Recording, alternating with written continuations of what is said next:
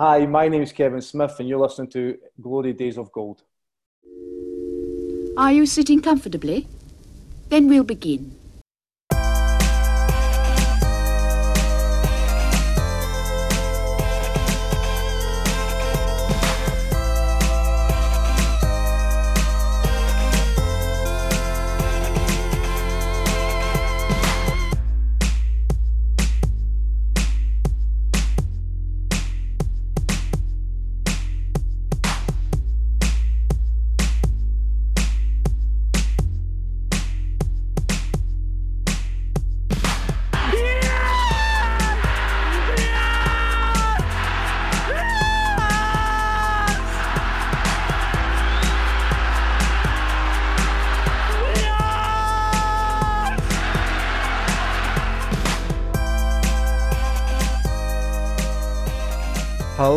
Hello, hello, how do you do? We are the boys from New Bayview and we are back with another episode of Glory Days of Gold, your East Fife and Scottish football podcast. I'm Michael McCall.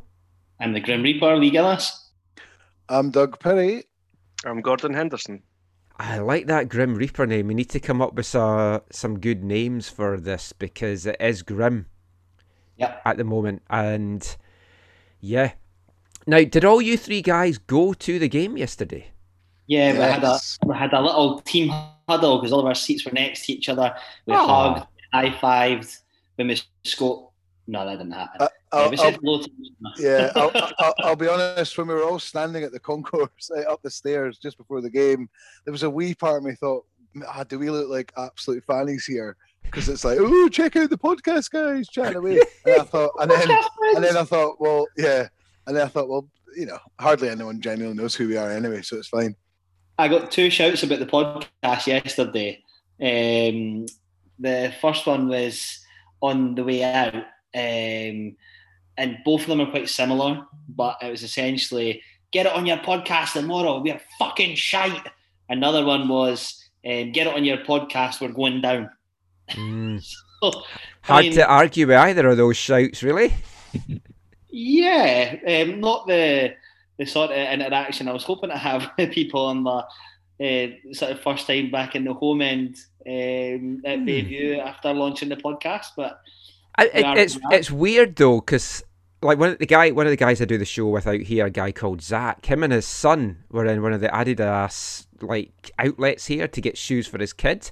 So he's just talking to his kid, and this guy goes, "Are you Zach from the AFTN podcast?" And he's like, "Yeah." It's like, ah, "I recognise your voice." It's like What's uh, what's Zach's second name again? Meisenheimer. Great man, that's a great name. That's our problem actually. We've all got pretty boring surnames, and we'll, we'll change that. Yeah. We'll change that. We'll Next do time a- I'm on, do a I'm going to have a depot thing. different surname. Yeah. What was the crowd like yesterday? You can tell I'm deferring talking about the game, but what was the crowd like? I didn't actually check that. decent. I thought I thought we had a good crowd. That won't Um, last. The football spoiled the afternoon. To be honest, it was it was good to see. Um, A lot of people in the flesh, like first time I've seen Gordon and Doug in the flesh, and I couldn't tell you how long. And you know, good to, to, to catch up with a lot of people. And yeah, it was it was nice. And like I say, the, the football got in the way of a good day, unfortunately. Yeah, I, I kind of weirdly, I, I kind of weirdly quite enjoyed it. No, I mean, not the game wasn't great. Like, We'll, we'll get it, we'll delve into that in its entirety pretty soon, I'm sure. But no, I thought it was good. I, I think because you buy tickets for specific seats now, I think it was. Mm. I was going to say concertina. I don't know if that's the word, but everyone was kind of squeezed together because I don't think like the C end was overly used at all. So it probably felt like more fans there than maybe actually were. I don't know what the official attendance was, but but no, I, yeah, that, that was my first game of football since the whole lockdown thing. So I, uh, yeah, I took some enjoyment out of it. Not much though. How? Aye, how? Yeah. I mean, I, I was at my first pro game last night as well. Uh, Whitecaps, their first game in 539 days in front of fans at home because they've been playing in Orlando and Portland and Salt Lake City as their home.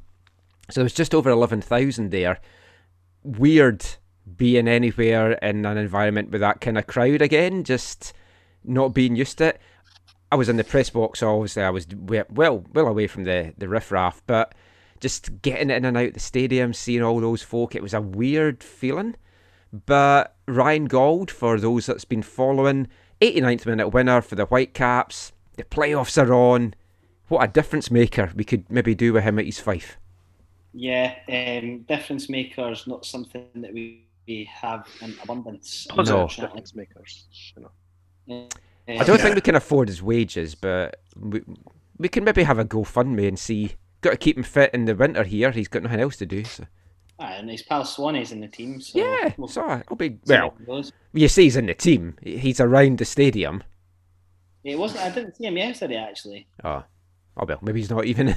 Maybe he's not even doing any of that anymore. We are, of course, just putting things off. We will be talking about the game, but before we do that, let's hear from this episode's sponsor. East Fife Community Football Club is proud to sponsor Glory Days of Gold. Keep up to date with all our community programmes through our Facebook and Twitter pages. There are classes available for every age and ability, from toddlers to walking football. Just search East Fife Community Football Club. So thanks as always to the East Fife Community Football Club. And just a quick reminder from them that the football fans and training returns to Bayview next month. So that's a programme for male and female supporters looking to get a wee bit fitter and healthier. For more info, you can watch the video on the East Fife Community Football Club's Twitter page and also find it on their social media as well.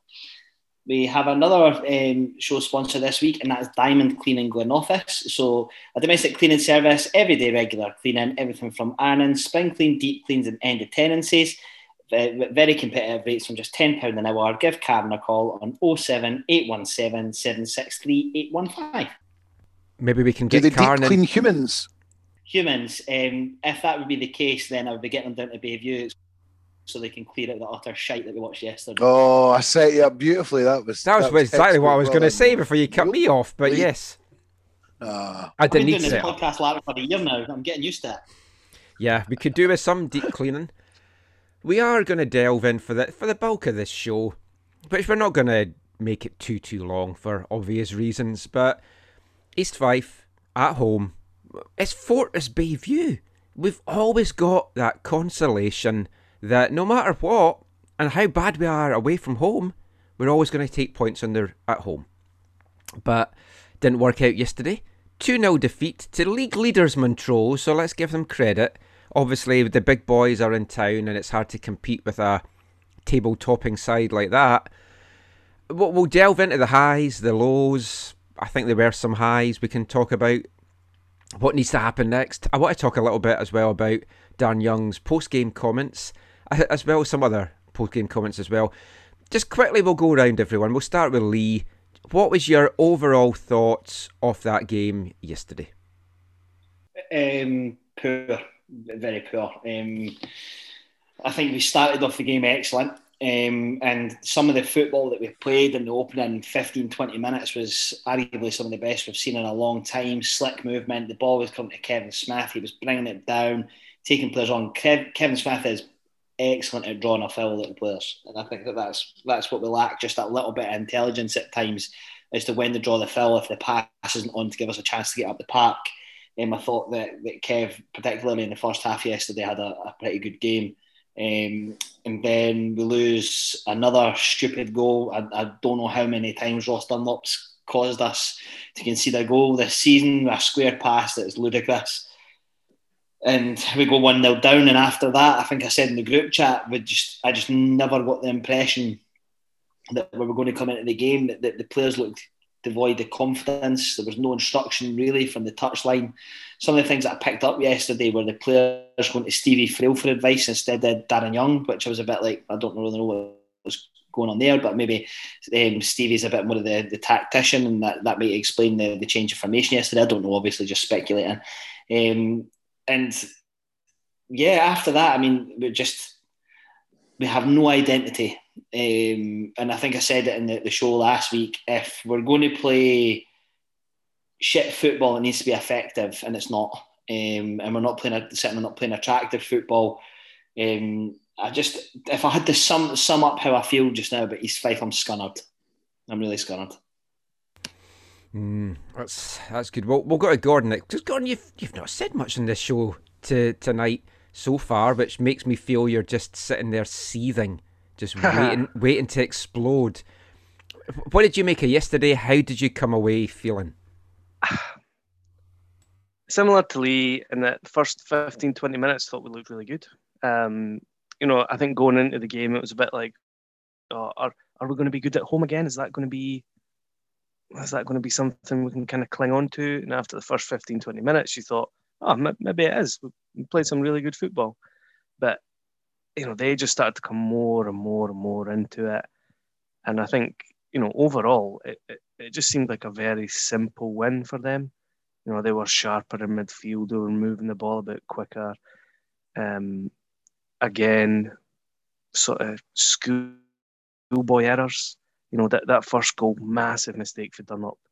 Um, I just watched back the highlights there. Second goal, very poor defending. Um, but I think we all kind of commented, you know, even at, when it was 1 0, like, I can't really believe it's 1 0. I can't believe we are still in this game. Um, you know, if we'd got back into it, we wouldn't have deserved it. Um, we obviously changed formation, we kind of went 3 5 2 um, or something similar to that, which I didn't think was necessarily a bad idea. Um, but you know, again, the left hand side completely ripped apart down the left.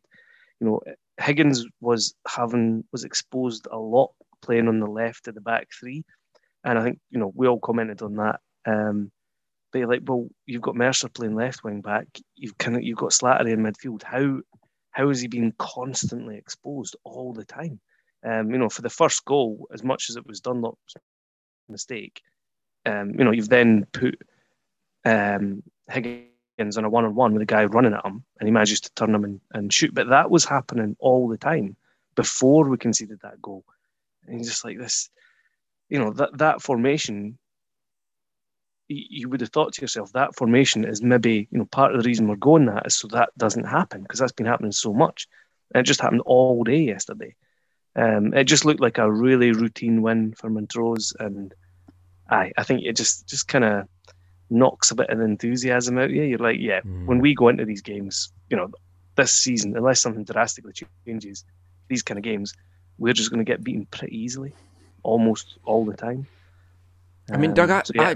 I, I watched the the highlights obviously only, and East Fife TV highlights made it look such a bright start for the first 20 25 minutes, and we kind of looked good moving the ball about. And then there was very limited East Fife highlights it felt after that first half hour and after the, the, the goal went in. I don't like to, to keep dragging things back to, to what I'm watching over here. But at the moment, the Whitecaps are a team that they keep going behind in games. They keep having flat first half performances, going a goal down. But whatever happens, this is a team with fight and a belief that they can turn it around, and they have. And they're now unbeaten in eight games. And in many of those eight games, they've gone behind and they've come back to get at least a point or or back to back wins now. This doesn't feel like an East Fife team that as soon as they go a goal down are like, come on, we can get back in this from what I saw from the highlights, we went a goal down and players are shouting and pointing at each other.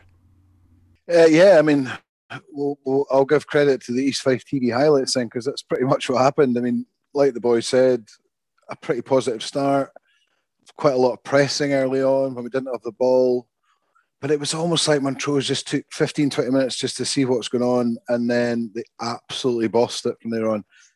I mean, first thing I'll say is they're just an impressive team to watch. I really enjoy watching Montrose. We actually, uh, I joked with Gordon about how I had a blue hoodie on underneath my waterproof jacket. It wasn't the nicest day. I thought I could just sneak over to the Montrose end and have a good time, um, but but but it didn't happen. They're a very good team. We just it was an it was it was encouraging. It was an encouraging start, and then football is.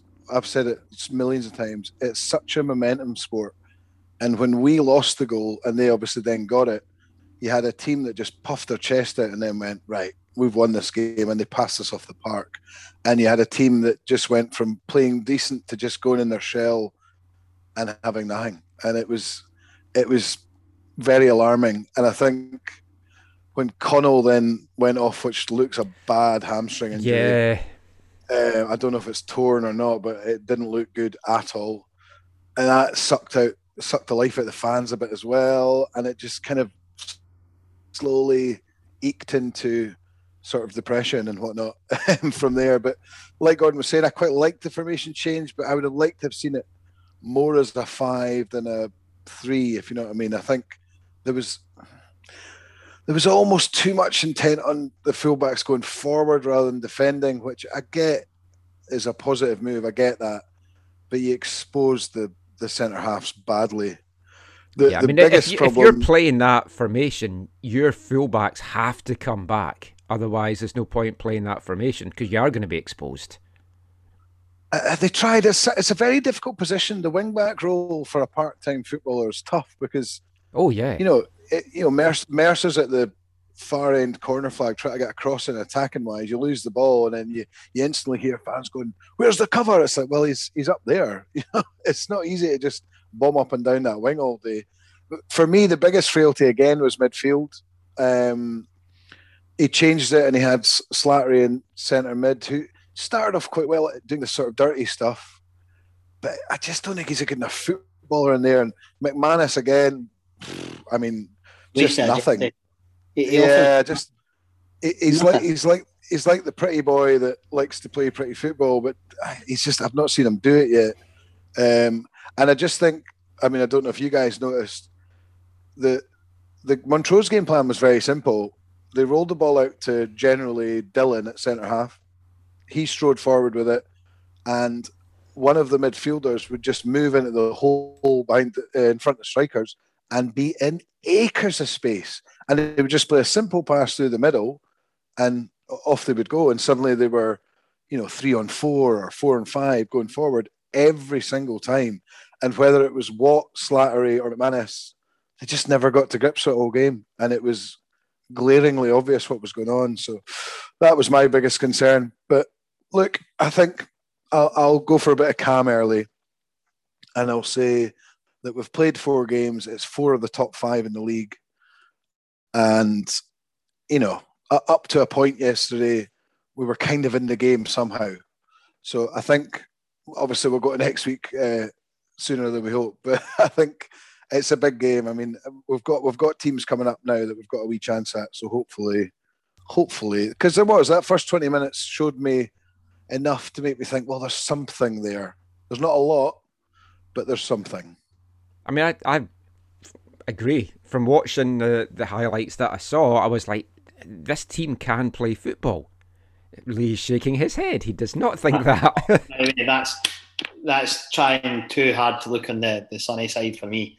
Um, we will not do anything as long as we continue to defend the way we're defending. And we could try and mm. spin it as positively or as happily as, as we want to spin it. The goals that we are conceding, any team will punish you for it. Any but, but, the, but I, I, mean, Lee, I completely agree with you. Oh, oh, that's pretty. It's kind of obvious. If, if we defend like that, we'll we'll never win a game. But you can see where you can see where it must be so difficult for Darren Young and Stevie Frail uh, to watch that. And there was a couple of times you I watched he had his like literally his head in his hands, just like going, What are they, you know, what's going on there? And coaching goes a long way, I get that. But when it's stupid mistakes, it, it, I mean, the first goal was our free kick. Yeah, Dunsmore passes it to Dunlop and he spares it. But Dunsmore, like, took it quickly, but passed it backwards in an area like, why, why would you even put your centre halves under pressure like that. I, I, know he wasn't under huge pressure, but why are we not looking forward with that? That was just like a, I don't know. It, it was a panic move, and yeah, look from Dunlop, it was horrendous, and then Chris Higgins looked like a seventy-five-year-old man when he got turned in the box there. But yeah, you just you're just yep. inviting pressure on yourselves, and it's stupid mistakes, and there's that's where that's where I feel sorry for Dan Young and I feel sorry for managers because players never get the blame, ever get the blame. Do you know what I mean? And it's too easy to just blame tactics, and that's just pish football from footballers who should know better and do know better. Equally, so difficult. Equally, he's signing the players. Now, I'm I'm not on the Darren Young out right, and we'll talk about the poll and stuff that I put up yesterday, and um, later on in the show. I'm, I'm not saying I'm, I'm Darren Young out. What I'm saying is, is apart from Slattery and apart from Smith, he's signed every one of these players, right? Every single one of them. He's got to be held accountable for bringing these players in and giving boys like Dunlop, who hasn't been great for us for a number of years. You know, he's done a job and ticked a box, but he's picking him to start in that team when it's, he's clearly maybe not capable, maybe he is a League Two defender, you know. But again, there's no competition for places for him now, so he's going to play. Um, Chris Higgins, like you say yesterday, and, and we have been huge Higgins fans on this. Honestly, look like it, over the summer he's dropped two yards of pace, and he's dropped. I don't know, and if it's just a, if it's confidence, if it's players around him, if he's just fed up it. I mean, it could be any a number of things, but that's twice this season I've seen him screaming at other players on the park. Now, as a as our assistant captain or whatever you want to call him, he'll probably captain a lot of the games with Smith. You know, not probably going to be fit enough to start a lot of them. I don't want to see my captain screaming at players whether they've made a mistake or not. I don't think that's a captain's job. A captain's job is to motivate his team. The captain's job is to, to maybe lift them up. And if we're a team devoid of confidence, I don't think that screaming at them is probably the way to go. Um, no. you noticed that at the first goal, he was he was just losing it because he'd been exposed. But he, he's not in a position to do that. Do you know what I mean? I could understand that's, that's if I yeah. could understand if Scott Gallagher's you know having a massive goal because someone's left him exposed. But Higgins has made mistake after mistake after mistake so far this season. He's in no position to be throwing his arm and having a massive go at, the, players. The that's that's goal, not his role. The second goal's unlucky, right? We, we don't cut out the, the, It should have been cut out long before it even got to Mercer for me. Um, again, that if teams are watching us just now, play up the channel, cut in. We're not clearing the lines. Mercer goes to clear it and kicks it off the boy, and it goes in. Right? It's that's unlucky. You, you, shouldn't be on Mercer's back. And uh, we'll come to it. Mercer's the only player that gets pass marks for me yesterday. I thought he was the only player that I thought actually looked okay yesterday. Mm, Doug's shaking and, his head. Doug can shake his head, but he'll probably come to the 3 2 1, and I'd be shocked if he wasn't in it because that's how poor we are just now. That's how I'm, poor we are. I'm glad I don't have to do them anymore. Yeah, we're, we're scraping the barrel. I mean, literally, I'm looking at my 3 2 1 now, and I've got two names on it. I still don't know how I'm going to point to. It's it's beyond frustrating. And this is the point that I made yesterday on social media is I want to back the manager, right? I really do. I think that he's consistently had us in a good position. But I said it last week in the show, and I'm pissed off saying it. We, we, we can't keep defending these silly mistakes and then say, you know, the same stuff at the end of press, press match constantly. So, oh, we need to clear the lines better. We need to do this. We need to do that. No, like, just fucking get a hold of them, and if they're not good enough, bomb them out. It's, think, it's, it's yeah, I, I, don't disagree really. I, my Mercer thing was, I just, I think defensively is very, very poor, and I think that got shown again yesterday. Like he was, he was all right going forward, but he's not got a left foot, and you're suddenly getting a guy to try and cross the ball from, you know. But I thought, I thought he was at least he is good going forward. We know that he's been good going forward all his career. I just think defensively is poor, and we got really exposed down there again. But uh, my thing yesterday, Darren Young looks like a wee lost soul in the touchline at the time. Yeah. He, he felt. I, like, I, don't know if you watched the post game like interview, guy, but he looked like that in that as well.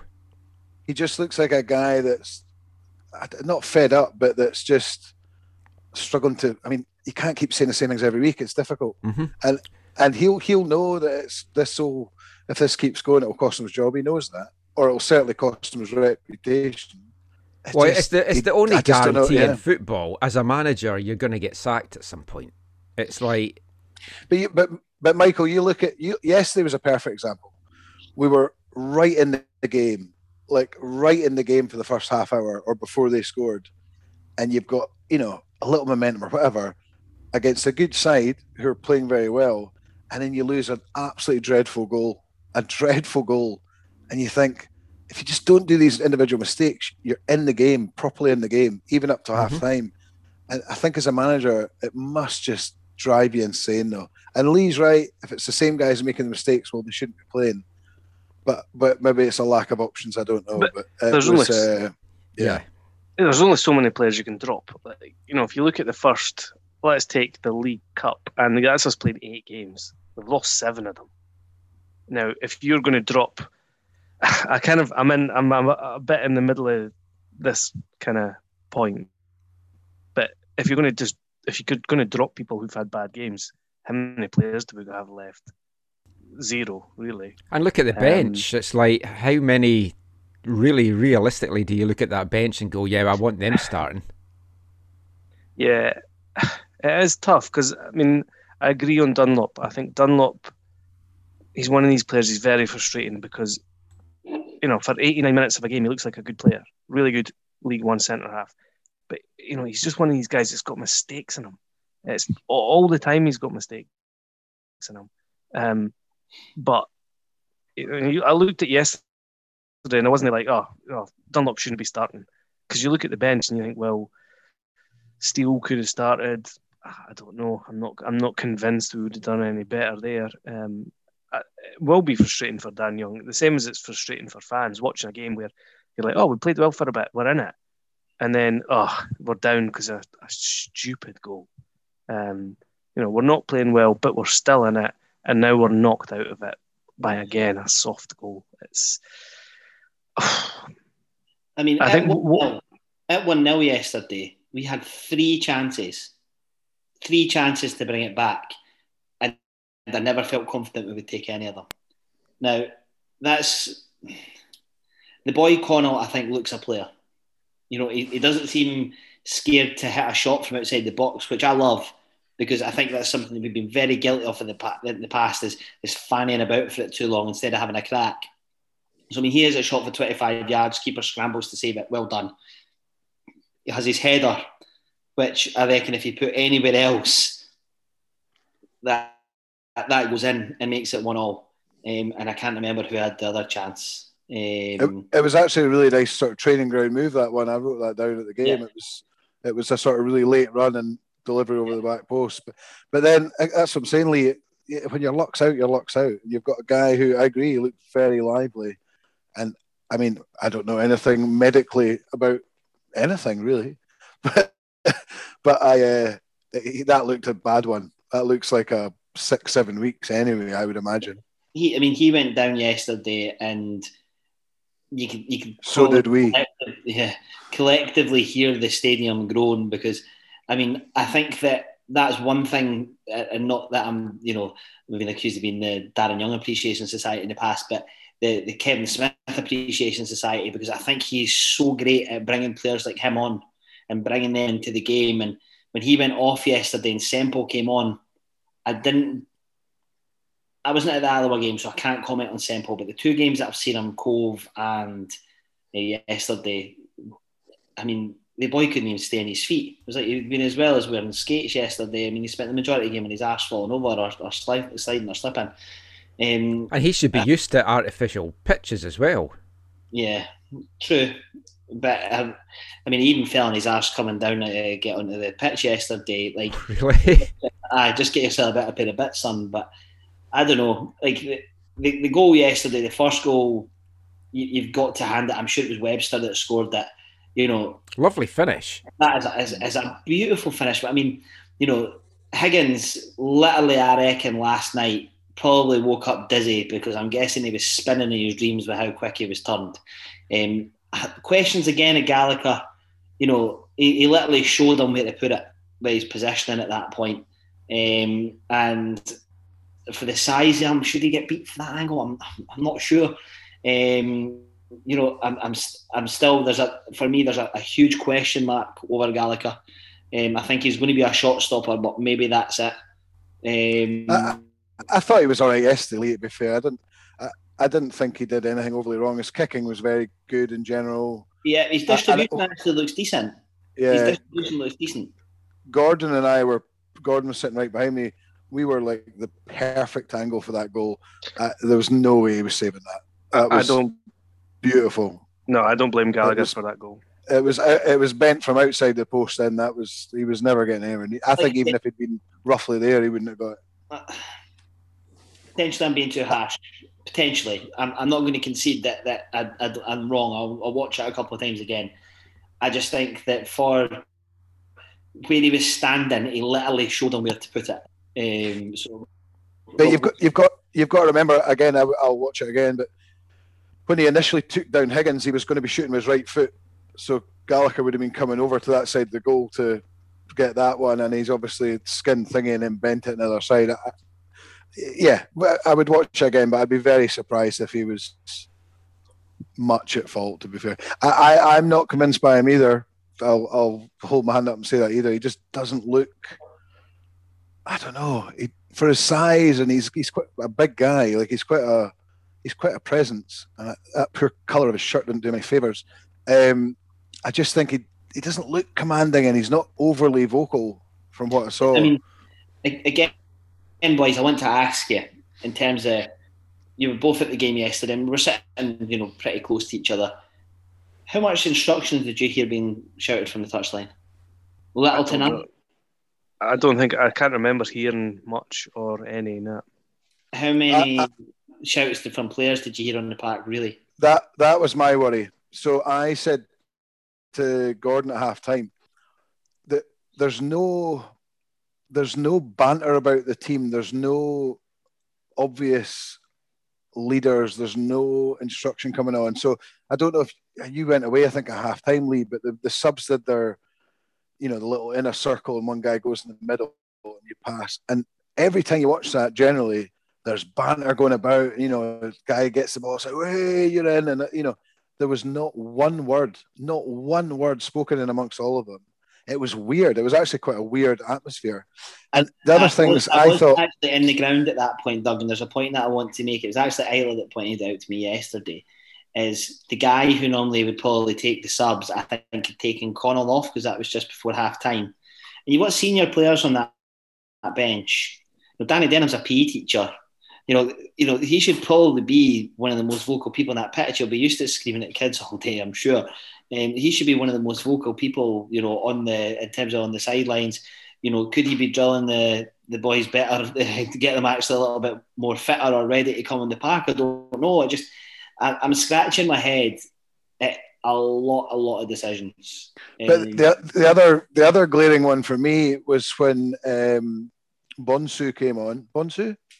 Yeah, I was going right. to mention now, that Osei Bonsu. So, so he came on for his first sort of senior game in Scottish football. You know, probably probably his first game in front of fans for a while, like a lot of people. Not one player sort of went up to him as if like you know, patting the back, going right, you know, come on, son, or anything like that. And his first touch was a, a shocker. But as a he, I was I felt really I felt sorry for him. Anyway, he then he, he kept trying to show for the ball, which I thought was really encouraging. And he did one pass out to centre half when he could have played up the wing, and Higgins or someone had a right go at him. And you think, again, what you know, give him a bit of encouragement, like you know, give him. Oh yeah, your head's going to go down of, right away. Ah, I just thought it was. I, I, I, felt quite sorry for him. I thought it was really poor, like really poor. But but no, I agree. The the lack of the lack of noise from the players um, and management was really worrying. I thought yesterday. talked about this last season as well when we were talking about it. Um, you know, if you go you go back two seasons ago when we've looked, we're challenging for the league, we looked certainties for the playoffs, and we've you know we fucked it up on a bad run. You look at last season where you know we couldn't buy a point away for home, and that's just gone on for months and months and months. And, and I, I think I'd kind of made the point that uh, to me last season it looked like a quiet team and mm-hmm. you know, to me, that's like, is they don't look like the kind of group that can kind of dig themselves out a hole a wee bit. So I think that's been that's been the case for a long time, and it, and it looks again this year. It just it looks like you know you're talking about Higgins raging at folk and shouting at folk, and I agree, especially when you're when people's kind of heads are down. That's not what you want to hear, and you know Bonsu. I can imagine him thinking, well, I've been sitting on the bench. I've been watching you boys. You know, I don't know who you are to shout at me, um, but aye, it just seems like a quiet team. And you know, there's that thing of you you go behind. You you're talking about the Whitecaps, a team that can kind of go behind and come back. We don't look like that. Um, even last season when we had a good home record, we barely went behind. It wasn't that we were going behind and coming back. We tended to score first, and away for home, we'd concede first, and that was it you know, we don't really look like a team that's got a lot of fight in us. Well, um, I'm going to I'm to speak from experience, right? So i have been a manager, you know, albeit in retail for eight years, right?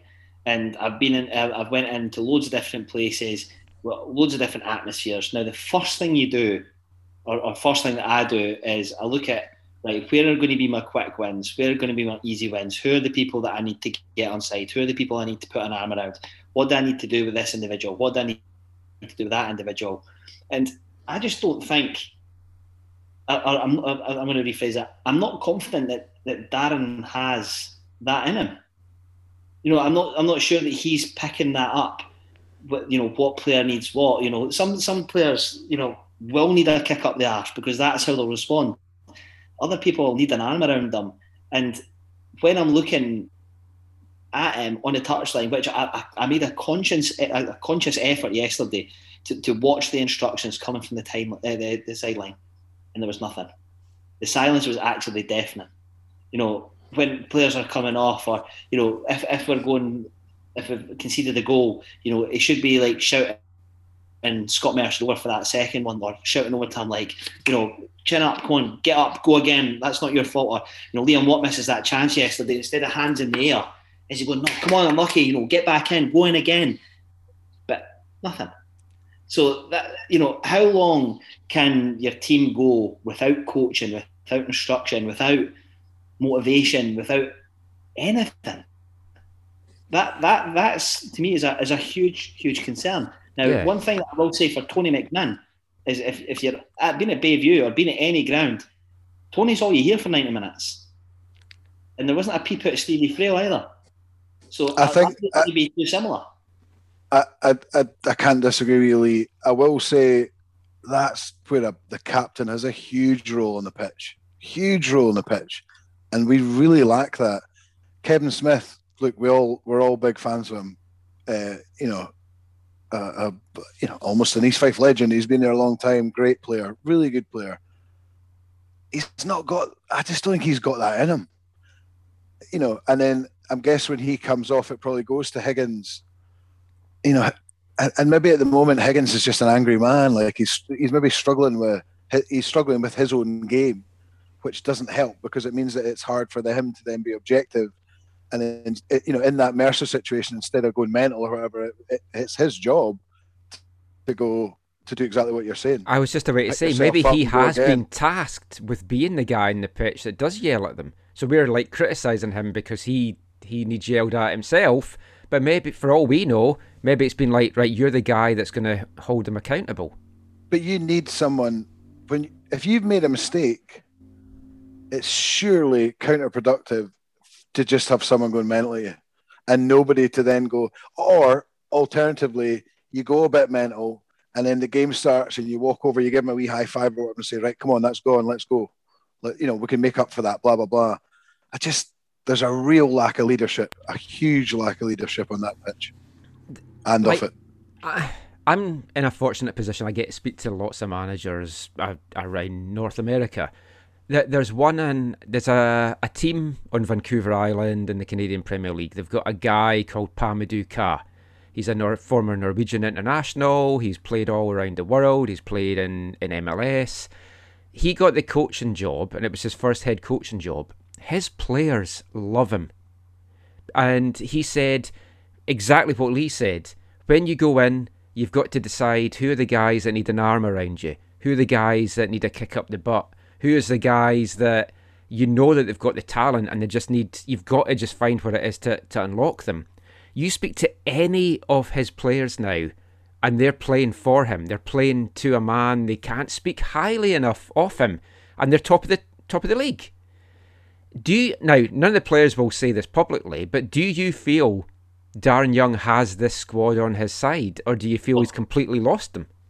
I don't think he's completely lost them. I think that would be harsh.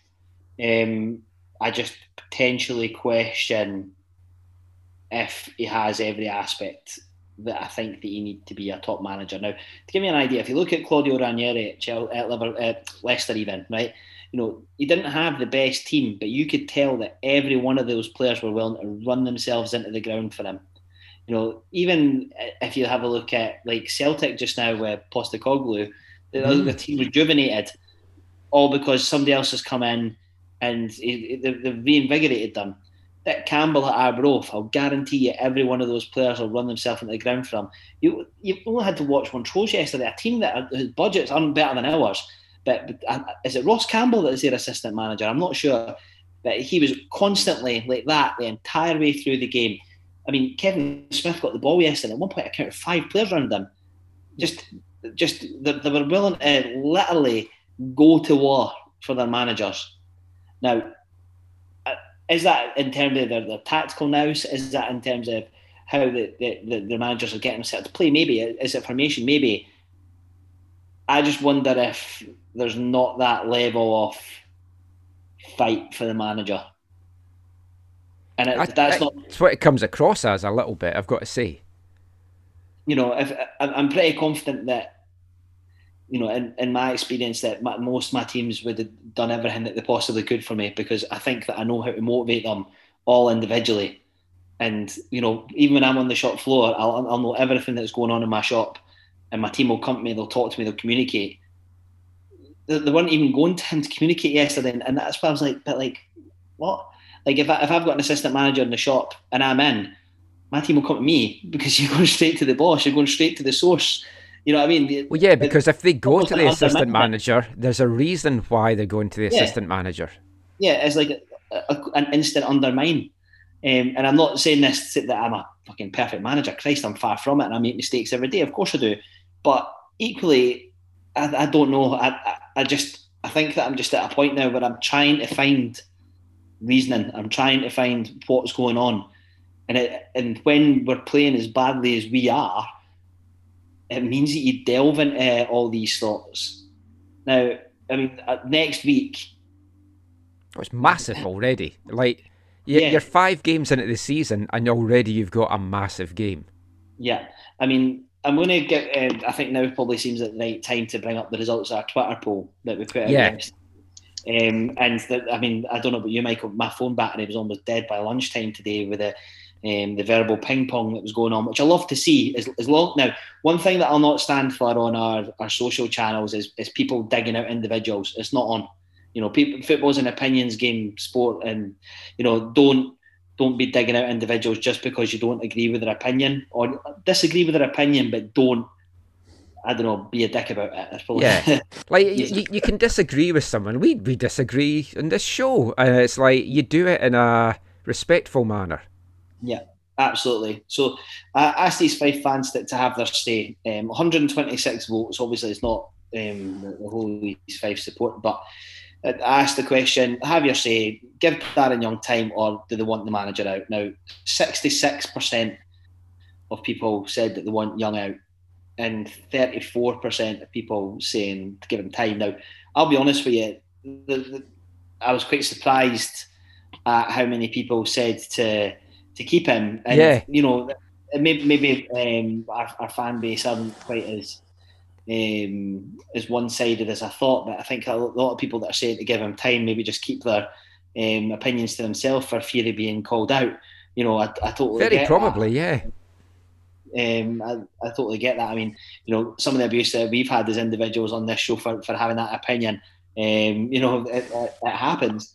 Um, but I think people who are happy with the status quo are less likely to go on social media. Yeah. Yeah. I think, you know, pe- people will go on Pie and Bovril and Twitter and stuff to rant about things not going well. The likelihood of getting people who are okay with what's going on, you know, is probably a bit lower. But but well, no, like, I, I, think that's like all, quite, all uh, walks of life. If you get good service in a shop, you're not probably going to go on and go, "Oh, this was fantastic." You get shit service in a shop, yeah. and you're going to be like, "Oh."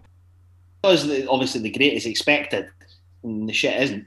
Um, I think that we're, we're in, in deep, deep danger, deep, deep danger of. I, I think, in fact, I'm just going to say it. I think Darren's lost the fans.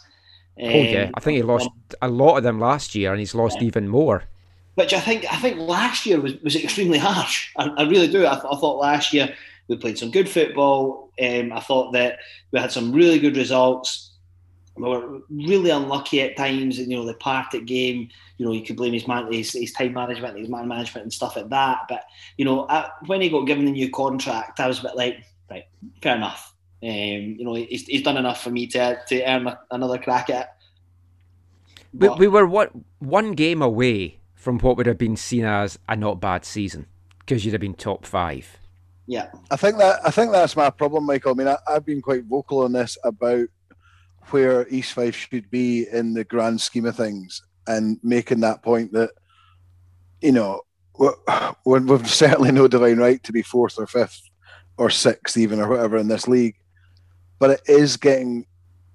It's the manner. It's the it's the lack of fight. Like even just very quickly going back to yesterday, we had a wee spell one 0 down the second half where we like got a corner or got a couple of you know everyone was up in our end if you like, and that's where you think just get someone to semi flying a tackle and get the fans going, just something, and it was it was kind of Yeah. nothing. Or put a get a sub on then you know when you're slightly up in the game and it was nothing, and then eventually they got into it back you know, and I just I don't know it's I mean I'm gonna I'm gonna put myself out there and say if we lose in a bad manner next week then I think he's going to have to go for me because I don't. I mean, if if it's a great game, we get beat three two, and it's a bit unlucky, you might go right, okay. But if you know if we get turned over by Peterhead next week, to, you know, then I, I don't know if we can wait much longer, and I'm I, that's with a real heavy heart for me same. because I, I I don't I as I say I, I don't think we should be second third in this league by any means at all I, I generally don't but but uh, like I said last week we're quite close to being a Forfar from last season where you just get stuck and you get in a rut and nothing's happening and you end up getting relegated without even so much of a fight Well, once And you fall behind, it's hard to make those points up. very hard You always want to get Because- the points on the board, and then if you go through a football's bad brilliant spell, for that. Football at any level is fantastic for that. As a fan, you take a fixture list, and if your team's playing well, you go, "Aye, I can see us winning that. Yep, can see us win that. Well, um, I'm- we'll take a point there." 'Cause- See, when you're struggling, oh my god, it's the total Oh. opposite. I mean, it's so bad for it's that. like where's You the just next look at every game coming going, from? Oh no, Yeah. oh no, oh no. And that's why next week we're all kind of going, it's a winnable game, and we just need we need to just show something. Just show so even if we draw, but show something. You need something just to give the fans hope because I'm I'm running out of patience now as well. But the, the next two, the next two league games, we've got home to Peterhead, and I think we've got a Challenge Cup game in between. But then we're away to Dumbarton, yeah. and to me, those two games together are massive. And if you know, if I, I don't want to put like a points total on it right now, but basically, if after those two games we're like, oh, that was shite again, shite performances, you know, if we don't win at least one of them, you know, if we lose, you know, you, think to yourself, if, if we can't get up for these two games, can you see us getting up for the rest of the season? Or, you know, because if, if we if we take one point for these games, or if we lose both of those games, how can you possibly think we're not going to be tenth? So to me, these, these are massive, massive tests. If if we if we just limp through these games and we're shit, I I, I, I can't make any argument for saying we shouldn't change the manager. Um, I mean, Let's, I- let's, you get, know. let's get one one thing straight. We want nothing more than damn to turn this around, right? As the people that, uh, uh, well, for me, I, I would like to see Darren turn this around, and and really put pay to the people that have been negative for so so long, and turn it around and us finish sixth, right? You know, I, for me, I would be like outstanding, considering the squad that we've got and comparable to some of the other people. If he could do that, you know, he's a mastermind for me, right?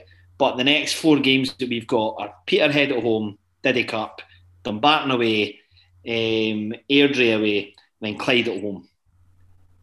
And really, aside the Airdrie, right, who might be good, might be pish, they've not really shown an awful lot this season, right? And their squad, I think, is of similar strength to ours. We really think, I I think anything other than nine points out of 12 um, for me is is is really going to be indicative of how our season's going to go. Really But the do. le- the league's taken shape already, Lee. I mean, you look at that table and it's already taken shape. You know, Yeah. there, there is a there's a, going to be a divide. I think there's actually going to be quite a big divide. Again, it wouldn't surprise me if there's a big gap between, you know, fifth, sixth, and seventh, eighth. I think there'll be a mm-hmm. big gap. Um, so so they are. I think nine from twelve is maybe ambitious. I I, I, I do as I agree. Well. It's probably what we need. I, I would say for me it would be seven probably. Yeah. I, I can't see us going to Dumbarton and getting a win. It's like just like last year when we were playing well. Because last year we played well when we went there and we couldn't get wins in Dumbarton. But that's the point. These are the teams that we need to be beaten. No, I, I but with the current squad, I just can't see that happening. We, we, need to beat them at home and we need to not lose away. If we've lost Connell now and Semple's not doing well, these are the two guys that you've brought in on loan hoping to turn the team around. We're talking about Gallagher. We're stuck with him. No matter what we think, we just have to get behind this guy. He's our keeper. You're not bringing in another keeper. We've no one in the midfield. We've nobody. Well, we might have someone in the midfield. There, there's rumours that there's someone coming in, which I'm, I'm sure we'll, we'll touch on in a sec. Like Kev Smith, right now, is our forward with Connell going down. And we've just said we don't think he can go through a whole season. He won't be starting every game. So if he can't, who who's in? Who's getting goals? How can we go to these teams that are way more organised than us and get anything? Listening to Darren after the game yesterday, he sounds a beaten man. He yeah. said he was frustrated. He said, basic. I'm paraphrasing this a little bit, but he basically said, I, I feel like a broken record. I'm on repeat. I'm saying what I said last week when you're saying that, you've run out of ideas. Yes, I'd like him to turn it around because I don't want to see us getting relegated. He's lost me. And I, it's dangerous for me to say because obviously we hope to maybe speak to him at things down the line, and I shouldn't come out and say that. But I'll be honest, he's lost me, and a lot of it is because of how he sounds post game. He was just like, I, I don't know but, what to do. Is how he came across. Michael, I, I mean, I'll, I'll leap to his defence a wee bit here he sounds like a broken record, but at least like going to yesterday, he completely changed the formation. He changed guys out of the team, which was good. And, for, and we, but we've all said they started yeah. the game really well. So he's come out with a new game plan. And we've been they've, calling for him to do stuff like that. Yeah, and they've trained like that all week. And then another stupid mistake completely kills the game. Now it shouldn't kill the game because that's the whole point. Is you know right if we go go down, you know heads up, blah blah blah blah blah. But then that goes back to the leadership from him and the leadership. So yes, there's a huge responsibility on him. But I think to say that he will feel like he's a broken record because he is trying to change it and he's getting he's basically getting he's getting let down by very experienced footballers making like absolute amateur mistakes and that, there's only so much you can do like i said last week you can only piss the, with the cock you've mm. got and and if, if and if just now he's not got a great cock it's like spurting all over the place he's got a tiny penis, and I think that's your problem. Uh, well, I'm, I'm going to talk about the comment that Danny made on his post match that pissed me off. Maybe we need better players. Yeah. Well, fucking sign them. You know, like you're the you're the t- the person that's that's picking these players and saying that they're good enough to, to wear their shirt, and they're not. But Lee, who's that a dig to? Which is that I've not heard this post match. That that's I'll tell you why that worries me because that's him having to go to the board. I think because yeah. he, because he'll have gone for better players and we've not been able to get them because we're getting priced out by every other team. So uh, that that would worry me. Well, he said he's time. still hoping to add to the squad, but where are these players coming from? Because yeah. clubs have signed them up. Are you just looking at loan deals? We've seen before you get loan guys in that do well and then they get taken back to the club, like Hamilton. That cost us big last year. So I don't know where these new players are miraculously coming from. We went and got Osei Bonsu from St Ives for fuck's sake. It's like if if if this is the teams that we're kind of getting guys from, and his post game interview didn't fill me with a lot of confidence. He spoke about, oh, I've been around quite a few places. That's not a great thing for a young guy to say. He also said he found the game in England way more technical. It was very fast up here and it's like, is he even going to settle? It's like he's a guy that you've brought in, and I don't know. You know, we've spoken on the show before that my concern was how can you get rid of Darren Young because he's been given a two-year contract. So we, we've done a little bit of digging, Lee, and it's like uh, my understanding from how contracts work in the lower leagues, speaking to a, couple of guys that have kind of managed in the lower leagues, is it's not like what I'm basing it on here. That if you've got a two-year deal and you get bought out, you Yeah. suddenly get two year salary. It's usually Yeah. something like six or eight weeks as your your severance pay. So we we can realistically get rid of him. There's no reason to keep him. Let's let's say Darren's on what three hundred a week, give or take. I think that's probably there or thereabouts. Two and a half So- grand, pay him off.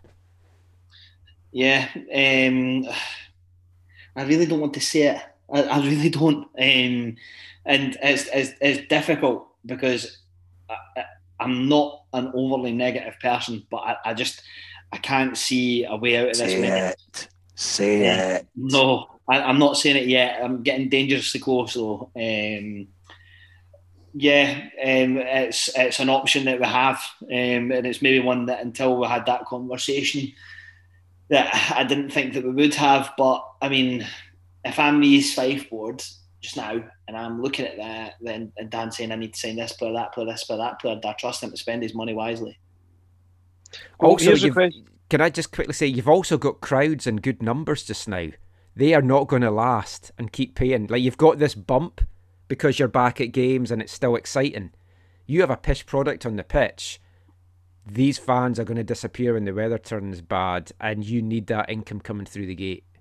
I was going to say, so if say at the start of the season, right before the Queens Park game, if you thought either, yeah, Darren Young, happy with him being manager, he's a guy for me, or at least you know I'm no bothered. I'll see how it goes. What is it between then and now that's changed your mind? Because you would have looked at the squad that we've built, um, and you you must have thought, well, you know, it wouldn't be the greatest, but you know, I'm I don't want Darren Young out because I don't like the squad we've built.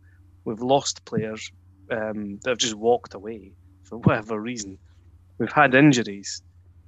Now, at, at, at that start, at the start of the season, if you thought Darren Young at least deserved another chance or should be the manager, sometimes something I'm struggling with is it what, what is it that's changed? Because Or results. well, It's a results-driven business, sadly. Uh, but but we've we've we've had bad results. Um, but you know, it's, it's three defeats, right? Aye. Yeah, Three but it's it's, terrible. it's results, and do you feel he is the guy that can turn it around? I mean, I don't feel these are the players that can turn it around, but you've seen it so often. A new manager comes in and they get a bump. I don't even see that. Like, I don't think it's going to matter who we bring in with this squad of players. We're not going to get that bump. We might hmm. play a bit more attractive football, but it's is he the right guy to turn it around for me? Is is the thing if these guys, if we're saying they go a goal down and they don't have it in them to fight back, if they're in a relegation battle early on, as Lee said, they're not going to have the fight to come back. So I, I guess it's it's on that kind of judgment call. Gordon, you're saying three games. It's not. Look at the League Cup section, right? Beaten by Elgin, beaten by Kelty. Um, True, and true. Look, and, and matter of fact is, you know, the Kelty one, they've got a very good team, right? So we could probably take them out of the situation. To lose against Elgin for me is criminal. That bad as well. To lose against Arbroath, who went down, the keeper not get sent off or something ridiculous like that, and and score no goals, criminal. Um, and these are the things that you're like, you know, But the- scraping, a, scraping a one 0 win against a St Johnstone B team. You know, uh, I'm just To be I fair, I, I meant I, I said that oh, you know on before that first day, before that Queens Park game, if you thought those League Cup games have already happened, if you thought Darren Young deserves a shot or is the right man, I suppose I'm trying to think like what what could he have done? Uh, you know, it's I mean I'm not I'm probably kind of on the fence on this, and um, my sort of position is the next next two games. If that's dire, I'm probably going to go to, you know, yeah, let's let's let's get him out and see who, who else we can bring in. Um, I'm Well, not this- quite sure. I've, I mean, we we know that we don't have a great squad. I th- I don't think there was many people that thought we weren't going to struggle at the start of the season. yeah. Um, so I suppose from those from those three games, I'm still in this place. Is like, well, is it is it Darren Young as a manager that's the problem, or is it that we don't have as good players as as the team? I think that's I think that's why I'm on the fence still because. I've, although I just said about 20 minutes ago, if we get pumped by Peterhead, then, but I, I think he's been. If the board were backing him with a two-year deal, as if to say, right, you're our man, they've definitely not backed him in bringing players in. Definitely not. No. So that makes it very, very, very difficult. We could we can only buy the players we can afford to buy, but equally, from what I understand, is the reason, and you'll see it across a lot of the lower leagues, and, and the manager that Mike and I spoke to, is the reason that the players are being given two-year deals isn't for us. It's to help these guys with their mortgages and taking out loans for cars and all that sort of stuff. That's what helps them, right? So we could, whether it be a player or a manager, we could let them go with eight weeks' pay. But but that's what we're saying about the whole Agnew thing, Lee. It's not it's not a case of demanding a fee. It's that that's happened ever since I've watched football at lower level. P- people get signed on deals, and then if if they want to go, they'll let them go. It's, I think it's there's not much you can do about that. I just I just feel that it's almost like you'd want the board to come out and be a wee bit of transparency. We've we've always talked about for me the communication between the board and the fans is awful. I mean, you get your you get your sort of you know you know weekly newsletter or whatever or, or, or message from the chairman, but have a bit of guts to say, you know, at the start of the season, we trust Darren. We know we've got you know one or two of the lowest budgets in the league, so it's going to be tough. We know that, but we try something just to give us an indication of where we're at in terms of financially or where we're at in terms of you know signing players and stuff because it just it just instantly gets fans on the back of the manager because we've again yesterday you may be lucky if there's one or two guys that wouldn't be playing League Two. No, like and you know even like looking at Liam Watt yesterday, I mean he is out of shape. There's no doubt about that, and it's it was really apparent. And I just we've got a League Two squad here, and we're trying to survive in League One, and it makes it very, very difficult. And that's why that's why my worry is, will you get the kickstart from a new manager come in? Because you need to guarantee you're going to get it. Otherwise, there's no point sacking a manager. Yeah. That that is the thing with me as well. I don't know, like. We're saying who's it going to be? Probably would be Stephen Frail. Let's be honest, because he's in situ. Can he get more out of these players? I that, that don't know me, that he can that to me is a horror shout. If if, if we bring Frail in as a and that, and that's what we do at East Fife. You know, we, have done that so so many times. We go for who we know. Um, and look, the last time that we appointed a, a seasoned assistant manager was Billy Brown, and look how fucking well that turned out.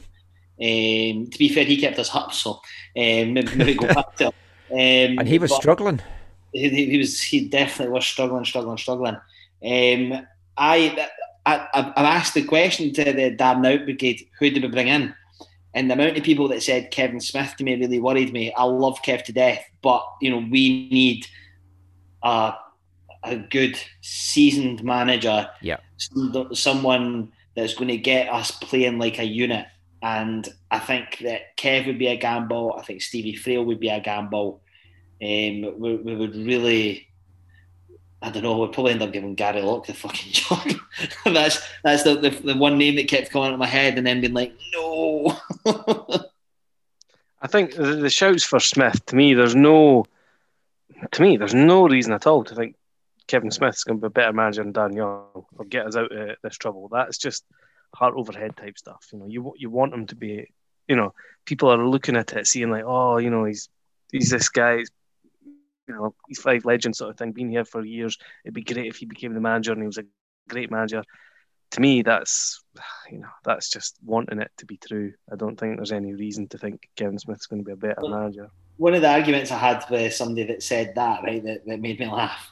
He's like, ah, but he's he's worked under some great managers and he's got loads of experience. I was like, so's Darren Young. You know, just that level, like, you know, that level of playing career doesn't automatically make a good coach. Look at Frank Lampard at Chelsea; he did an absolute arse there. He's one of the best Ferguson. players to. And Barry Ferguson, there's an absolute dynamite. My, you know, my biggest problem with it, Lee, is at this time, the last thing we need is our only creative player to suddenly have much more to think about than Huh, just play football. Yeah. And like we're talking about him leading our line, it's like you can't then pile that on him as well. If his mind's on other things than playing football, we because with Connell out, we're in dire straits up front as well. So that would be like the Kevin Smith for me is a no starter. I think I would if we change, you would need an, some form of guy with experience and maybe Kevin Smith as an assistant manager. I, I would be absolutely fine with that. But there's there's not many people out there. Let's Well- face it. other- You know that's the difficulty. Also, someone's going to come in knowing they're in a relegation battle. Now, it's going to take it's going to take a big man to think, yeah, I'm up for that. It's like if, if you join a League Two team, at least you know, well, as long as we don't finish bottom, I've got a little bit of time to do something. In League One, if you're coming into a club that's already at the bottom and already struggling, you've really got to believe in your abilities that you can turn that around to take that job. So you're probably looking at an assistant somewhere that wants the chance to to become a, a manager. I mean, a name that sprung to my mind, he would never take this, is Gordon Forrest. Got he was assistant at Dundee United, assistant at Hearts. Well, why would you give that up to drop down two levels when you when you're in the Premier? But it's like that's the kind of guy that you're needing to kind of attract. But he's got no proven record as a manager. He So, likes being an assistant. I've had a little look, and and three players, uh, well, three managers came to my head. The first one that I think would probably be, be an an easy one for the board would be Stevie Crawford. Um, now, I'm not I'm not condoning any of these managers. I'm just telling you managers are available. Is he out of work just now? He got binned by Dunfermline in the summer. And he's not got anything else since. No. Hmm. So you've got Stevie Crawford. The other one's Ray McKinnon. Somebody that I think would be a horrendous shout. Oh, yeah. um, again, he's he's out of work. And the other one was Mark Burchill. Um, was was three of the names that I thought, and I'm like, you know, with all due respect, Stevie Crawford's probably the best out of the three. But does Stevie Crawford get us out of this mess? No. Does Ray McKinnon get us out of this mess? No. Does Mark Burchill get us out of this mess? No. The person that gets us out of this mess is currently manager at Arbroath. I, I, I think I, I think the first thing I'll say is let's not talk about who our next manager is until it happens because Because we know it's going to be Big Sam. because Dan Young's not dead, let alone cold yet. So, uh, but no, I agree. I, I, I, I, you're right. I mean, there's it's slim pickings out there, so it's a dangerous game. But I, No, Slim Pickens signed a, a deal with Nashville. He's he's not ah, available. okay, yeah, good, good, good manager too. Oh God, Well, I think probably the best part now is to try and muster a fucking three, two, one. Yeah, I thought let's just move this on, and then we'll end with our fun, funny thing to cheer everyone back up because we've gone really low. can I go last in the three two ones? Because I've not, I generally forgot to think about it, but I'll do that right now. All right, let's start with Lee. He's so keen to get to it. We know he's got two names on the on the bit of paper in front of him. Still only got two. um, I've gave my three points to Scott Mercer. Um, and there'll be people screaming at this going, what? But I mean, But who else? if, if you guys want to message me who your three to ones will be, I'll, I'll be happy to to take them into consideration. So I've given three points to Mercer. I just kind of felt like he was looking like he was trying yesterday to, to create something. Had two two chances that he made for himself. Um, so yeah, Scott Mercer. Second one was Kyle Connell um, for a decent forty minutes. Really made a nuisance of himself and, and, and looks like we could have a player on his hands should he not be injured. Um, and the last one point, Adam Dunsmore. Um, they tried did a couple of crosses, I guess. Hmm. Gordon, can you improve? Well, I've. It's quite different. I, I suspected a lot of us would put different. It's just. You know, We're gonna have nine players named here, aren't we? I did struggle here as well. I, I gave the three points. It'll be interesting to see if anyone else agrees with this. I gave the three points to Daniel Higgins. I thought he played quite well. Um, you know, a game with, first goal for me. Uh, yeah, I mean, um, maybe I'll watch it again, but I, I, didn't feel he was really. I wouldn't sort of blame him for that. I felt he kind of went through the game looking quite decent, not making any mistakes, and that's that's more than enough for the three points this week. Uh, two points, Kevin Smith. You know, I, I I don't think it was one of his better games, but I thought, you know, particularly in the spell where we, we were quite good, he was at least sort of a bit dangerous, trying to make something happen. And I gave the one point to Scott Mercer. I thought defensively, yeah, you, you've got to ask questions. But again, going forward, he was one of the few players that looked like he might do something. So that was it. Pixel. um, yeah, I need to change that actually.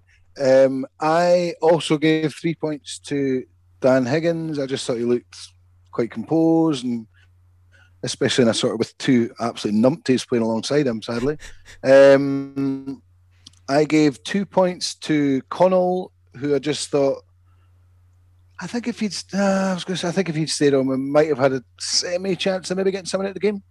Um, and my one point, I'm go- I'm actually going to give it to uh, Osei Bonsu, and I'll say because I like that in a struggling team, he, I mean, his his first touch, Michael, if you'd seen it, was, yeah, they didn't re- show that in the highlights. no, it, it, was like I think we all had that moment where we just went, "Oh no!" But do you know what? He didn't shy away, and he, he he wanted the ball all the time. He didn't do much. In fact, he did very little in the time he was on. But there was something about that I quite liked. That in a struggling team, in front of growing uh, or impatient fans, he didn't shy away from wanting the ball, and I, I, I kind of semi respected that. Um, apart from that, you know, slight mentions to Mercer and Dunsmore going forward were okay. Slattery first 15 minutes was good in the centre midfield, and that's about it, really. I, I won't give it just based on the highlights. I, I do feel though that Osei Bonsu does need to, to get mentioned for a question he was asked in his post game interview. Stephen Mill says to him, Oh, where, where are you staying? Are you staying local? Yeah, yeah. Where about Glasgow? And he said, It's a little bit further than I thought it was. Yeah. Good luck with that in the winter.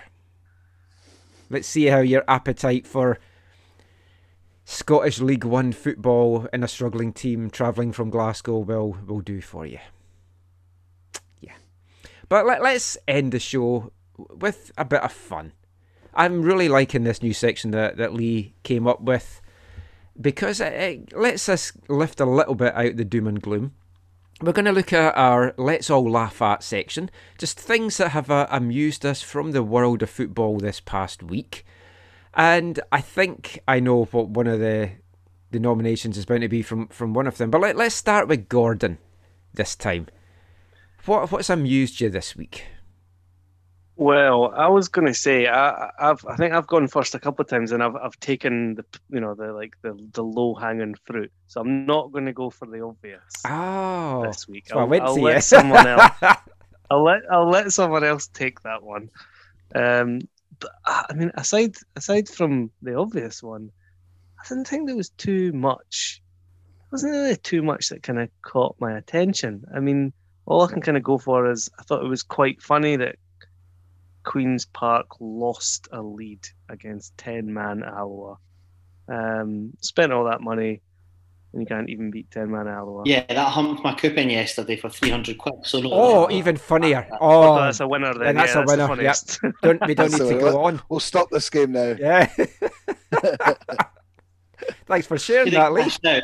I could have cashed out for 180 quid before that, that came out.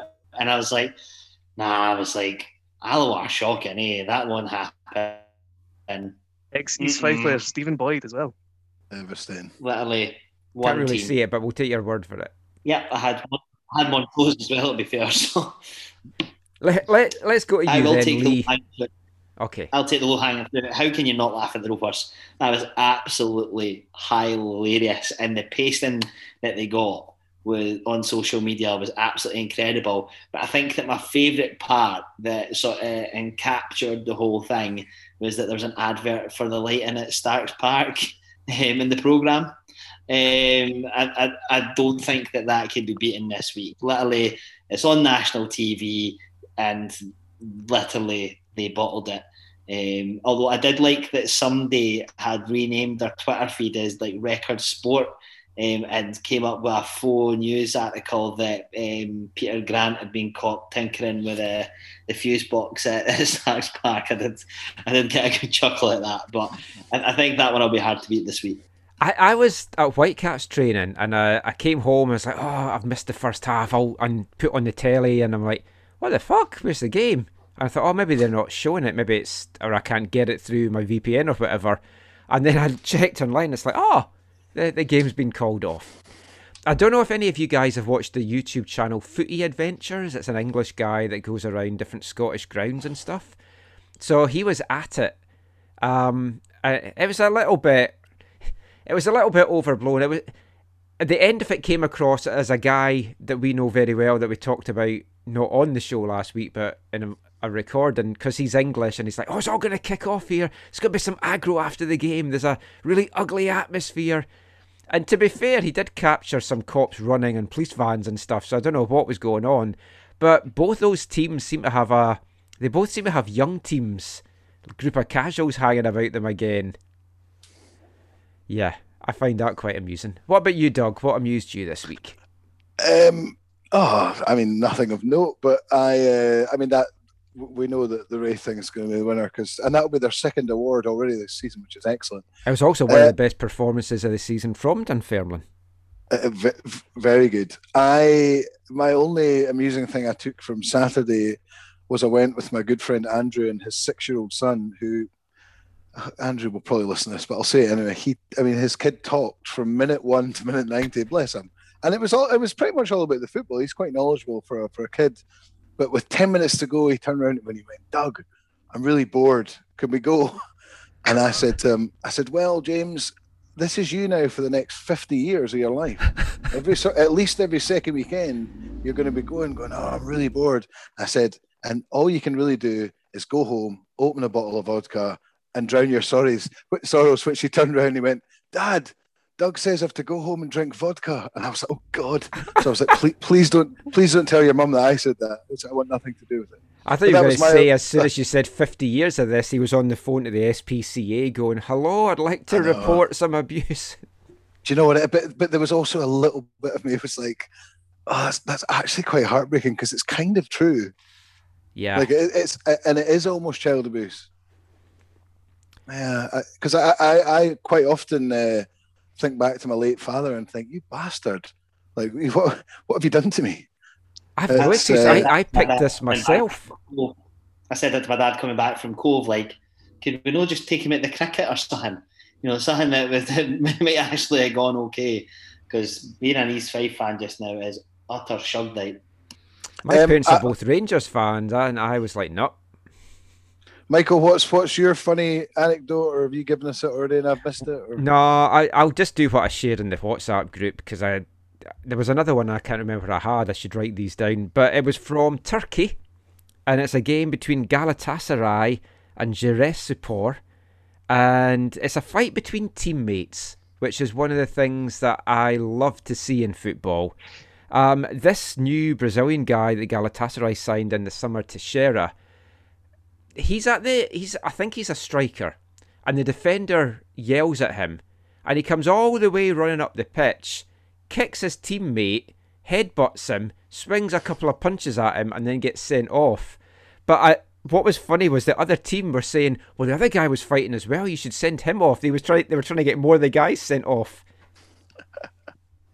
But that, that get him and Chris, get him and Chris Higgins together. Yeah, the link he sent in the group chat wouldn't work because it was from an American YouTube site. Oh, oh, damn it! Um, I, th- um, I, think we I think we can all agree that the Rovers will win this edition, oh, yeah. E- oh, easily. Yeah. I mean, I was laughing when I read the Twitter that it, the game had been abandoned. Can, can, I just very quickly bring us back to depression? It only for if if only for a moment. Okay. Um, we've not done predict we've not done predictions for Peter Reid for Peterhead. No, I was gonna. I was gonna round off the show by doing that. So Oh, right, okay. let let's start with you, Doug, because I'll Well, I'll guys, try and end on a positive. I don't know if you've noticed, but I'm currently joint top of the Pie and Bovril Prediction League uh, at the moment. you've, so you've I- mentioned that uh, several times. Yes. well, no, no, Nobody I- cares, Doug. well, I, I'm pretty sure everyone cares. I I- I wasn't, uh, you know, I had a didn't have a great week last week, but I had a bumper week this week.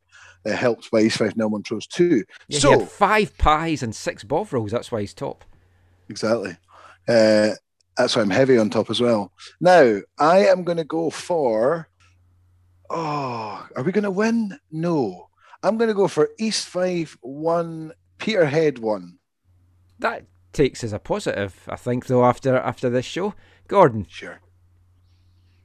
I was going towards one-one as well. I just you can. can't I can't step over that line and be positive, but maybe I should. I don't want to give the same, so I'll go two-one East Fife. Oh, I was going to go with that. I thought I'll just be controversial, but I don't have to do that. Oh, here, here comes Lee. We know where this is going. Come on, Lee. Come, Come on, on. Lee. What's Two the one. time? What's the Yeah. time, Lee? Two one Ah. Peterhead. You loser. I I haven't. just I, I don't know where the score goals. So I haven't really two-one. seen what Peterhead's been doing. I just know that they're shit as well. So I'm going to say two all. I've no idea how we scored two goals, but we did get two goals against Cove, I guess. But let's go with two all. I was going to go two one just to try and be contrary. I don't believe that for a minute, so I'll say I'll say two all. I'm not sure I believe we scored twice. It's just that we're at home, so I feel we might do something. But eh, if, A if shit we've lost head. Connell, Yeah, I don't believe we're going to win either. Even even though I said that, I just just don't believe it. Surprise us, saying East Fife. Uh, it'll make it Surprise us. happen. Pin this up on your dressing room wall. Aye, those bastards from Glory Days ago, they don't think we're going to win this. Prove us wrong. Anyway, that is it for the, tonight's show. Unless anyone else has anything they want to chat about. No. Um, if any of our fans uh, need to speak to somebody, my, my work sponsor, the Samaritans. Um, so please feel free to, to contact them in an hour of need. I, I'm gonna I'm gonna say that I'm gonna ask the fans to be semi-patient next week, at least till half time, um, because I think the last thing we need is to be doom and gloom after about ten minutes when we're maybe not on top of the game or something like that. But I'm, I'm saying that, and I'll be the first one to stand up and shout expletives at uh, anyone who's wanting to listen to me. Um, but yeah, just go go and enjoy the game, and hope, hopefully we've got something more positive to talk about next week. Yeah. Any final words from you, Gordon? Um, no, I'll just say I'm not going to be at the game next week. I'm I'm away on holiday, so I that's at least a positive weekend, hopefully. Where are you going on holiday, Gordon? That's an interesting conversation. Um, up near Crianlarich. You know these like you know these wigwam things. Oh, you're Yeah, glamping. Yeah, well, it's like I mean, it's a bit of it's like a garden shed, so I think glamorous is a bit. Is it bigger than this? I was, no, are you going to go there and go, my God? Oh, this- I, do you know I hate I hate that song because I'm pretty sure it was Raith Rovers that started that, that song. It, was- it was. It's been in England for for years because I've got a book of football Right, chants okay. called Dicks Out, and it's in there. I get Dicks Out. I, quite a I, lot. I'm I, I, I- I'm away to Sweden uh, next Sunday morning. I'm away for three weeks on tour, so hopefully East Fife send me away with something good Ooh, blow, blow, like blow, herpes. Or you might get Stockholm. It's quite near Malmo, so I don't know if they've got a syndrome, but you know, I Well, the- that. the- Ah, that's a- that's a nasty in the one. Rangers, isn't it? So True. As long as you don't come back with herpes, otherwise you might have some questions to to answer. But I, I'm Yet going on a, again. I'm going on a holiday trip as well. I'm going over to Vancouver Island for the Whitecaps. It's a local derby that only involves a 40 minute drive to the ferry and an hour and a half ferry trip, and then another half hour to the actual hotel. But that's classed as a close local derby for me, so I'm taking that. But we're going away for a few days, so I'm looking forward to that one. Can I quickly say just a quick clarification, just to appease my mind here? You, you can only get herpes three times, right? Yes. Right. Okay. Thank God. Third time's lucky. Carry on, Michael. Sorry. Fourth time lucky. Fourth Can you time's only a get it three times? I don't know. I'm ju- Uh-uh. just again for the record, for the record, in case my mother listens to this. uh, at no point in my life have I had herpes, and I am not planning on getting any anytime soon. No, it's Thank just you. gonorrhea with Doug. We all, all know that. Let's hope you don't get a hole in one. That'd be even worse. Excellent. Anyway, we, we finished on a light note, talking about Doug's health issues. Give us a follow on Twitter at Glory Days of Gold. Lee's always up for the banter. I'm not up for waking up to so many messages on my phone, but it's fun. Thankfully, it's on silent during the night, so it's okay. But no, we we always really appreciate your your comments. We like to get the the Discord going. Obviously, not we don't have a Discord channel. We're not that sort of brand new to stuff, but yeah, let us know your thoughts. Anything we've talked about in the show, anything you want us to talk about in the show. I won't be on the, the show next week because the Whitecaps play next Sunday, so I won't be able to do the recording. But give me a follow on Twitter at AFTN Canada and you can read all our stuff, aftn.co.uk and aftn.ca if you want to follow my love affair with Ryan Gauld. Note if Ryan's girlfriend is listening, it's just a one sided love affair. No herpes or, or gonorrhea involved in that either. But thank you for listening. Let's finish positive. Let's think we can get this done. And next week, Lee, you're going to have the pleasure of chatting about uh, East Fife win. Mon the Fife!